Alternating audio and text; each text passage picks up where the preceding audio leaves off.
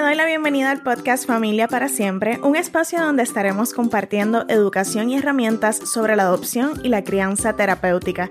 En la adopción el amor no es suficiente, pero sí es la inspiración para hacer todo lo que hace falta para lograr una familia para siempre.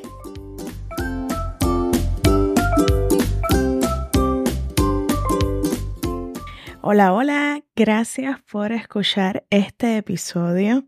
Miren, este año 2024, grabar este podcast ha sido un proyecto bien accidentado. He tenido muchos contratiempos y reconozco que no he podido cumplir con esa entrega bisemanal. Esta última vez eh, me quedé sin voz, así que si estás en mis redes sociales, eh, pudiste recibir un mensajito y me viste que me quedé literalmente sin voz y es para mí eso es un reto bien grande, ya que yo dependo de mi voz casi todo el tiempo, ya sea para dar mis conferencias, talleres o incluso para dar terapia. Así que mira, yo vengo a este espacio en el día de hoy a continuar con mi agenda de temas con el mismo compromiso de poder educarte e inspirarte a ser una familia para siempre, pero mira, abrazando la flexibilidad de lo que en este momento de mi vida permite estar publicando. Así que si no publico bisemanal, desde ahora te pido disculpas porque bueno, estoy abrazando con flexibilidad poder sostener este proyecto de amor de una manera accesible para mí y sostener teniendo mi autocuidado. Así que dicho eso, dicho eso, dándote la bienvenida y un saludo caluroso desde acá, desde la isla del encanto, que hace, hoy ha estado, en estos días ha estado el clima un poquito más frío, pero como siempre en el trópico, a diferencia de otros lugares que sé que nos escuchan. Quiero celebrar contigo una cosita y es que pasamos las 1200 descargas y ahora, así, antes de grabar este episodio, recibí un correo electrónico que estamos número 4 en podcast de parenting, o sea, de crianza en Colombia.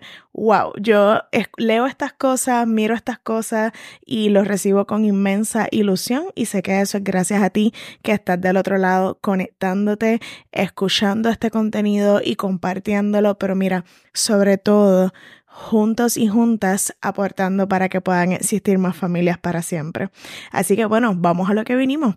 Hoy vamos a estar hablando del el episodio, el último episodio que nos queda de TVRI. Ciertamente en nuestra familia TVRI lo usamos todo el tiempo, así que muchas de las cosas que vamos a seguir compartiendo de aquí en adelante son inspiradas en TVRI, pero quise hacer esta serie de episodios donde hablo de los principios particularmente para poder educarte e inspirarte a que puedas buscar más información y educarte porque para nosotros TVRI nos cambió la vida. Así que fui discutiendo principio por principio, algunos de ellos los dividimos hasta en dos partes.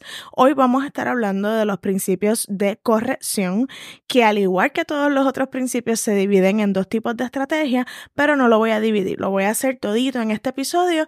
Esperemos que me quede en el tiempo adecuado. Si no, pues mira, me escuchas de dos o tres veces el tiempo que te toma. Como ya sabes, ya discutimos los principios de conexión y los principios de empoderamiento. Hoy voy a estar discutiendo contigo los principios de corrección. Dentro de los principios de corrección hay dos series de estrategias, las estrategias proactivas y las estrategias de respuestas. Vamos a comenzar entonces por las estrategias proactivas.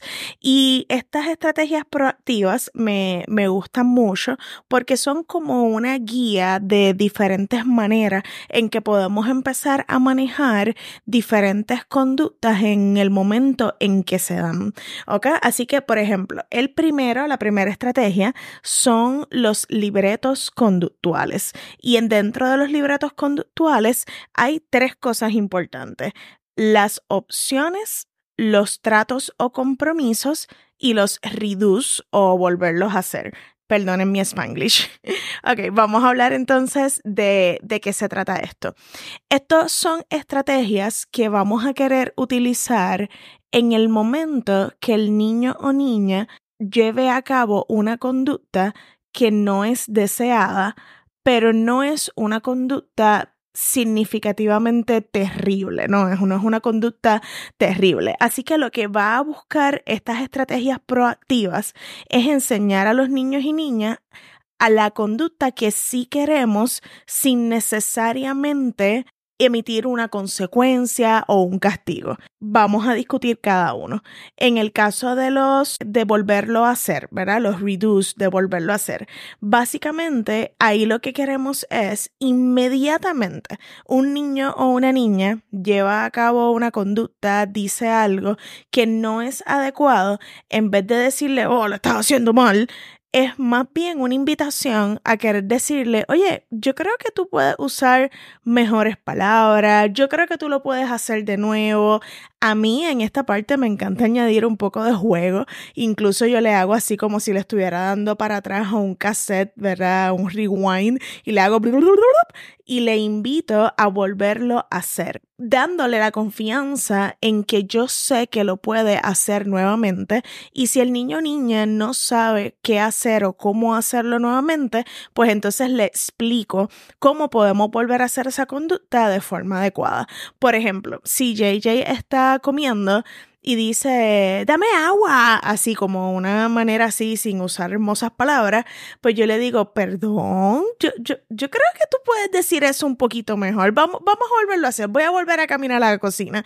Ya automáticamente en ese momento, por mi tono de voz, yo no estoy hablándole firme, yo no estoy mirándolo mal, simplemente estoy como que, hmm, esa conducta no es la que yo quiero, pero yo sé que tú lo puedes hacer bien el tono juguetón le baja un poquito la guardia y lo invita a volverlo a hacer. ¿Qué pasa? Cuando lo vuelve a hacer, yo lo celebro.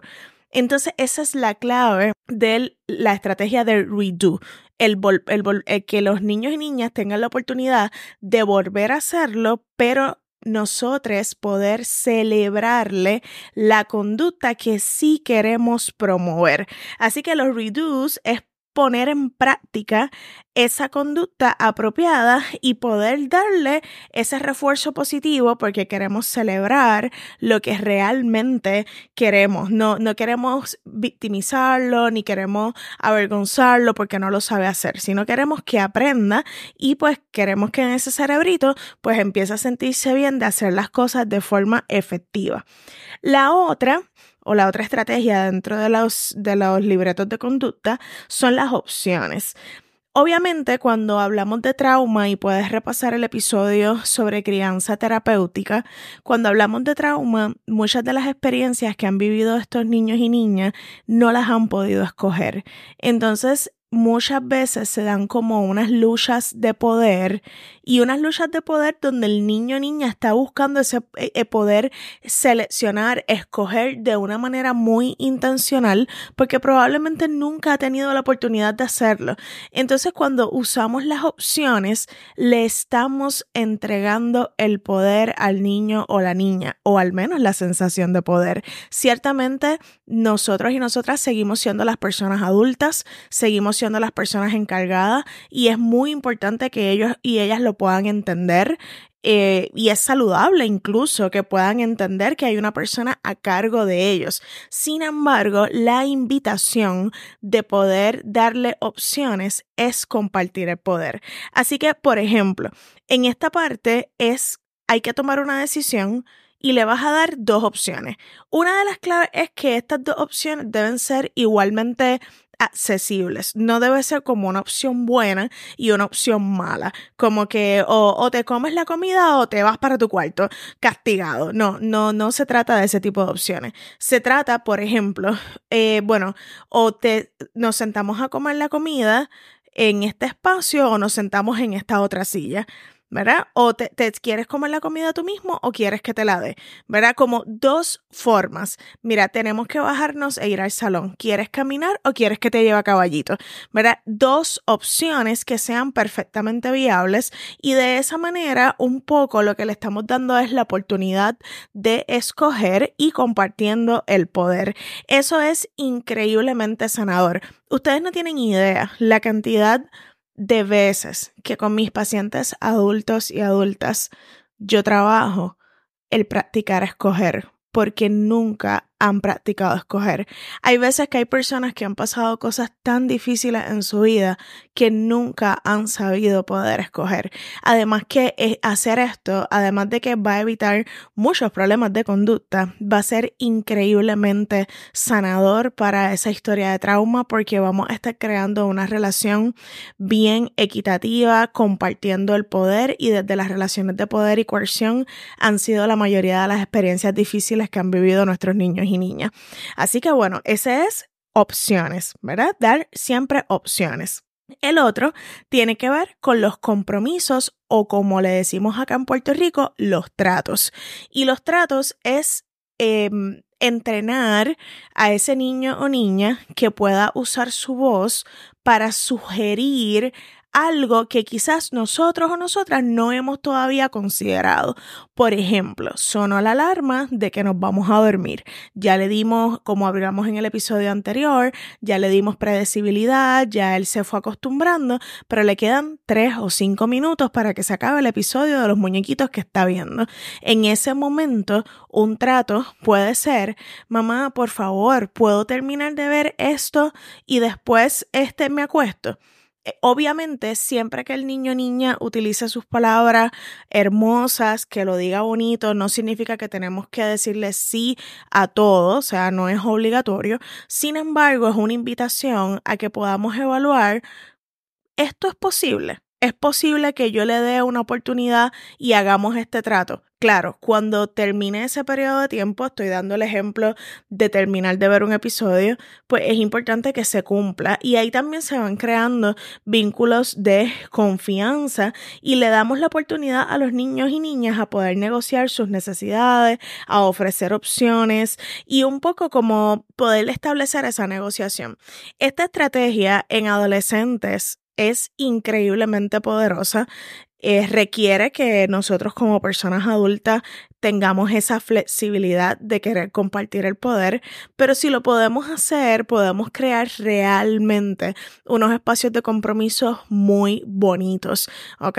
Así que, por ejemplo, una vez me, me pasó que estoy con JJ y entonces él me dice como que, pues mamá, eh, si no, no me acuerdo qué era, yo creo que era como algo de la tableta, pues hago perreta. Entonces eso se pudiera interpretar como una manipulación, como que tú me estás amenazando y él lo que me estaba haciendo referencia era que en una ocasión hizo una rabieta por la parte de la conducta. Entonces como que ahí lo volvimos a conversar y entonces es, ok, ¿cómo vamos a utilizar los tratos y explicarle el por qué sí, el por qué no, cuándo podemos hacer ese trato o ese compromiso, ¿ok?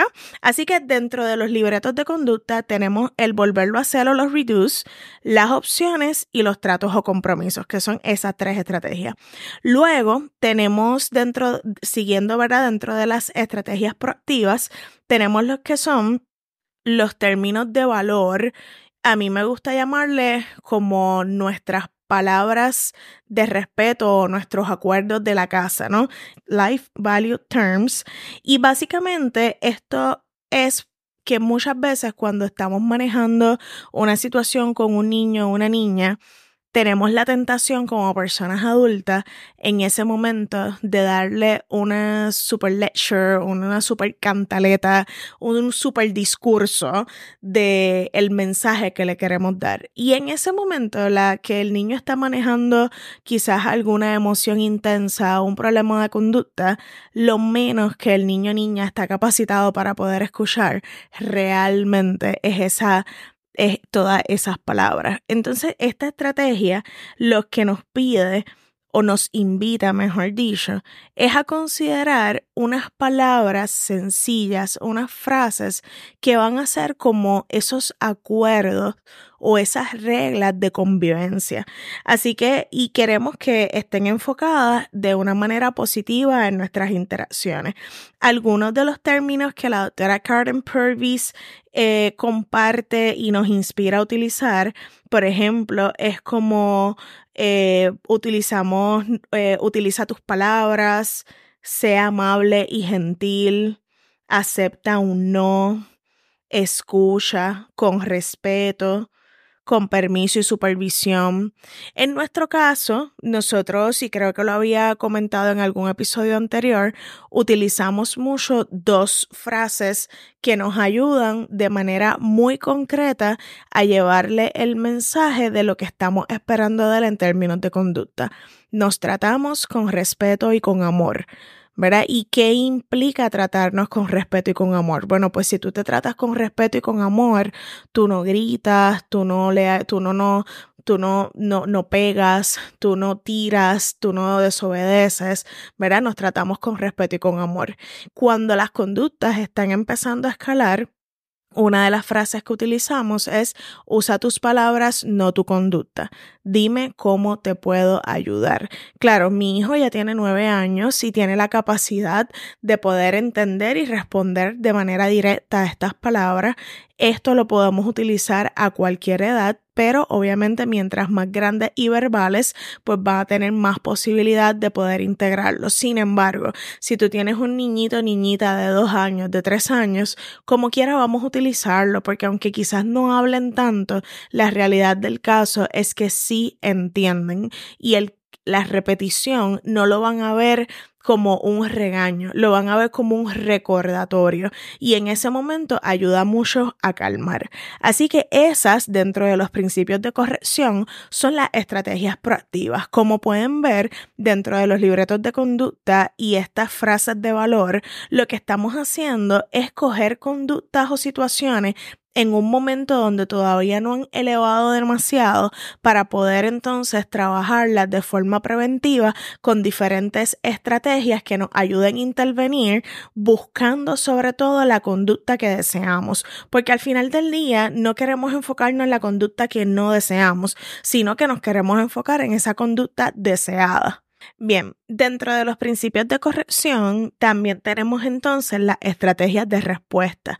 Y es porque si las estrategias proactivas, al igual que los principios de conexión y de empoderamiento, son sumamente efectivas, sin embargo, les mentiría si les digo que solamente con esas estrategias preventivas lo vamos a resolver todo. Dentro de mi experiencia como mamá, la realidad es que se resuelve mucho. O sea, gran parte de los problemas conductuales se pueden prevenir. Sin embargo, van a haber momentos, situaciones, lugares que la situación no necesariamente se va a poder prevenir y vamos a necesitar unas estrategias de qué hacer para poder responder a esa conducta. Así que, por ejemplo, DBRI, dentro de sus estrategias de respuesta, presenta lo que es la respuesta ideal.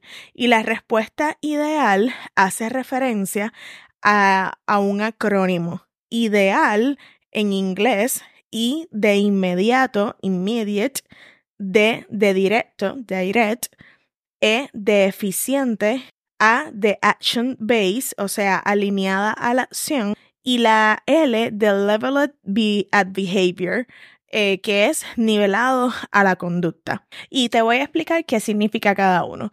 Básicamente, en el área inmediata, lo que queremos es responder de forma inmediata, como bien sugiere la palabra, a la conducta que se está dando. No podemos o no es efectivo para propósitos de aprendizaje tratar de corregir o intervenir en una conducta cuando ya ha pasado mucho tiempo. En términos de directo, hace referencia a llevar, bajarnos a nosotros mismos al, al mismo nivel del niño o niña, haciéndonos cercanos, haciendo contacto visual, dándole toda nuestra atención, porque lo que queremos es poder conectar y ir cambiando esa química del cerebro, porque muchas veces la conducta que vamos a estar manejando es basada en miedo, así que queremos empezar a brindar ese espacio de seguridad en el término de eficiente hace referencia a poder tener el toque exacto de ser firmes, de ser correctivos, de ser directos verbalmente, pero sin necesariamente exagerar, darle verdad, hacer esa esa reacción, esa educación, ese reenfoque pues sí, con la firmeza que amerita, pero no necesariamente súper firme. Recuerda que los niños y niñas van a interpretar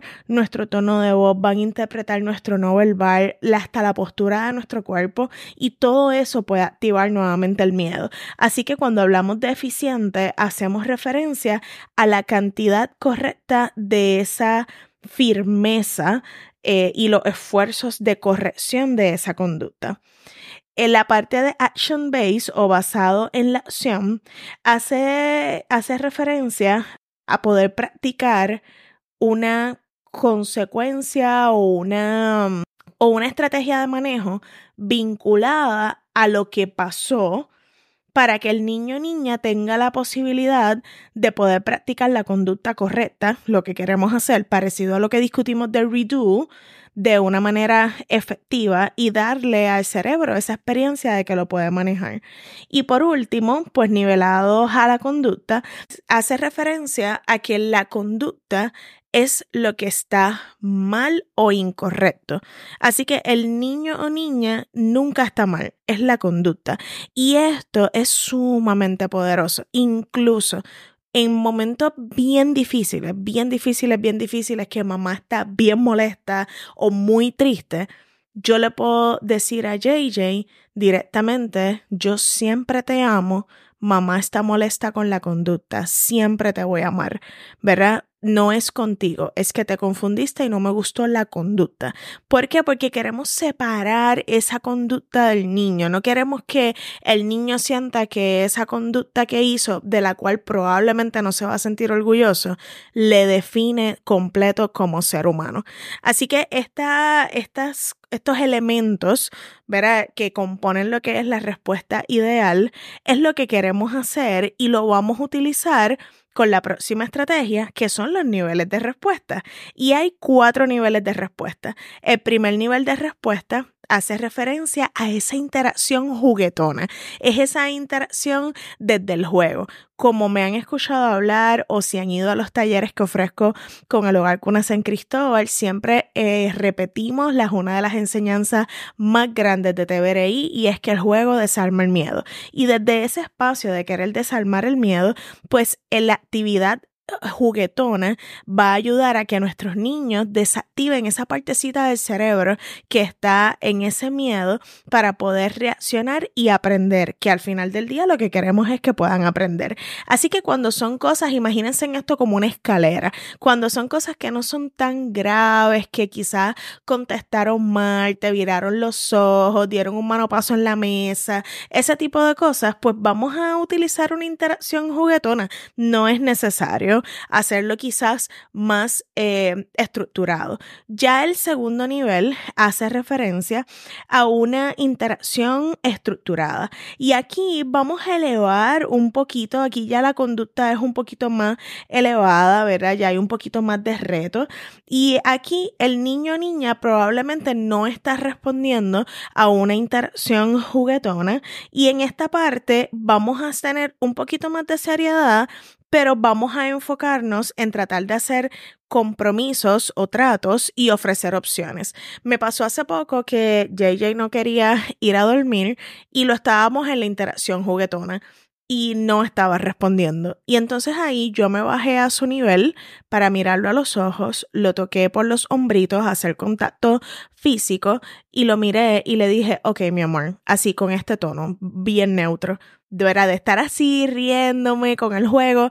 Ok, mi amor, necesito que me mires a los ojos. Gracias. Gracias por mirarme a los ojos. Mira mi vida, tienes dos opciones. Es hora de dormir. Si tú no duermes, tu cerebro se confunde tienes dos opciones. Te acuestas en tu cuarto o te acuestas en el de nosotros. Y él me miró serio. ¿Tú me estás hablando firme? Y yo, sí, mi amor, porque estábamos jugando y parece que estabas un poco confundido. Vamos entonces a escoger cuál de las dos opciones. Y él me miró mal y me dice, en tu cuarto. Y entró hacia el cuarto. Definitivamente eso fue un nivel 2 de, estructura, ¿verdad? Suficiente estructura, trabajé opciones, trabajé reduce, ¿verdad? Trabajé esa parte, pero no necesariamente tuve la oportunidad de continuar en ese tono juguetón. El tercer nivel son estrategias de calma. Aquí es cuando ya nuestro niño o niña está desregulado, Aquí las emociones ya son demasiado grandes. Cuando las emociones son grandes, la realidad del caso es que el niño o niña no puede aprender, no te va a entender y en este nivel lo que queremos es proveerle estrategias que el niño o niña pueda utilizar para calmarse. Así que esto probablemente debemos haberlo practicado antes. Mientras más practicamos estas estrategias de calma, mejor nos funcionan cuando las necesitamos. Mientras más las practicamos, cuando no las necesitamos, mejor no funcionan cuando las necesitamos.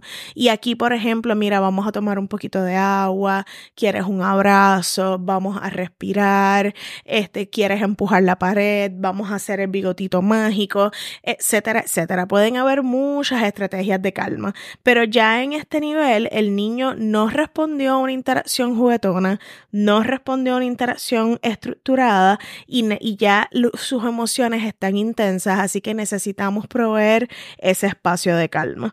El nivel 4 de interacción es cuando ya el niño o niña pues está haciendo daño, ¿verdad? Ya sea que hay una conducta agresiva hacia sí mismo, hacia sí misma, rompiendo cosas, ¿verdad? Yo espero, a mí me encantaría que esto no pasara. En mi caso ha pasado, hemos tenido periodos de tiempo donde ha pasado mucho tiempo eh, sin tener este tipo de, de, reacciones, pero lamentablemente ha pasado. Así que siendo realista, pues en este nivel lo que queremos es proveerle seguridad física. En nuestro caso, la experiencia que he tenido como mamá y como psicóloga, porque también me ha tocado intervenir en casos donde hemos tenido que hacer intervenciones protectivas para niños, niñas y personas adultas, es que cuando hay un periodo de restricción, la persona tiende a alterarse un poco porque se le está restringiendo físicamente. Así que un poco lo que siempre vamos a hacer es que a la primera señal en que comencemos a ver esa calma, tratar de soltar esa restricción física, porque lo que queremos es tratar de, de tener esa seguridad. Claro, esto va a depender de en qué lugar tú estás, en qué lugar tú estás trabajando, eh, si es en tu casa. Eh, verá, esto yo no me atrevo a darte como que recomendaciones específicas. De hecho, TVRI no da recomendaciones específicas porque va a depender mucho de dónde tú estés y las estrategias que se sugieran depende del espacio donde tú estés. Si estamos en un nivel 4, ¿verdad? Si estamos en un nivel 4 y necesitamos hacer una intervención protectiva para que ese niño o niña no se golpee a sí mismo, no nos golpee a nosotros, no rompa todas las cosas, pues cuando logremos calma, vamos a ir al nivel 3 y vamos a proveer un espacio de calma. Ya empezó a calmarse, pues vamos a respirar, quieres un poquito de agua, ya entonces está más calmado, vamos a hacer esta intervención estructurada, no nos podemos golpear, ahí podemos dar un par de opciones, podemos hacer un trato y si podemos terminar con una interacción juguetona conectando, sería como el camino perfecto, ¿ok? De igual manera, ¿Cómo escogemos qué nivel? Bueno, pues de acuerdo a esa reacción del niño niña, no vamos a reaccionar, por ejemplo, con una intervención estructurada cuando el niño lo que dice o hace es una acción menor porque no queremos que su cerebro se active en el área de miedo.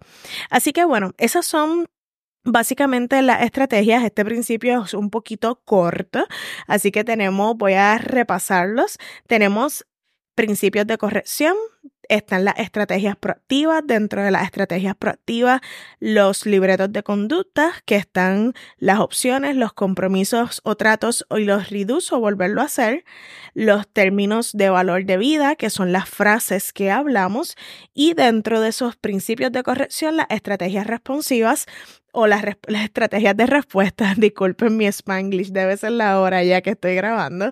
Y entonces ahí tenemos la estrategia, la respuesta ideal y los niveles de respuesta. Como ya les dije, yo amo TVRI. TVRI ha sido una pieza clave en nuestro proceso de crianza. No es lo único que, que hacemos, ¿verdad? Porque sí complementamos esta estrategia de crianza con otras cosas que seguiremos hablando en el podcast. Sin embargo, TVRI fue la estructura que pudimos tener para traducir conocimiento que ya teníamos sobre el trauma en acciones concretas de cómo trabajarlo con niños y niñas.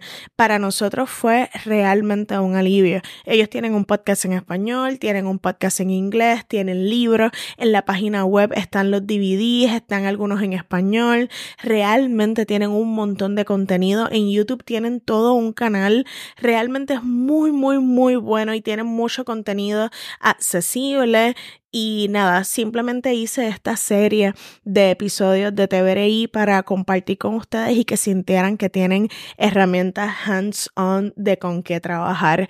Así que nada, espero que te haya gustado este episodio. Si te gustó, envíame un mensajito, dale cinco estrellas, compártelo.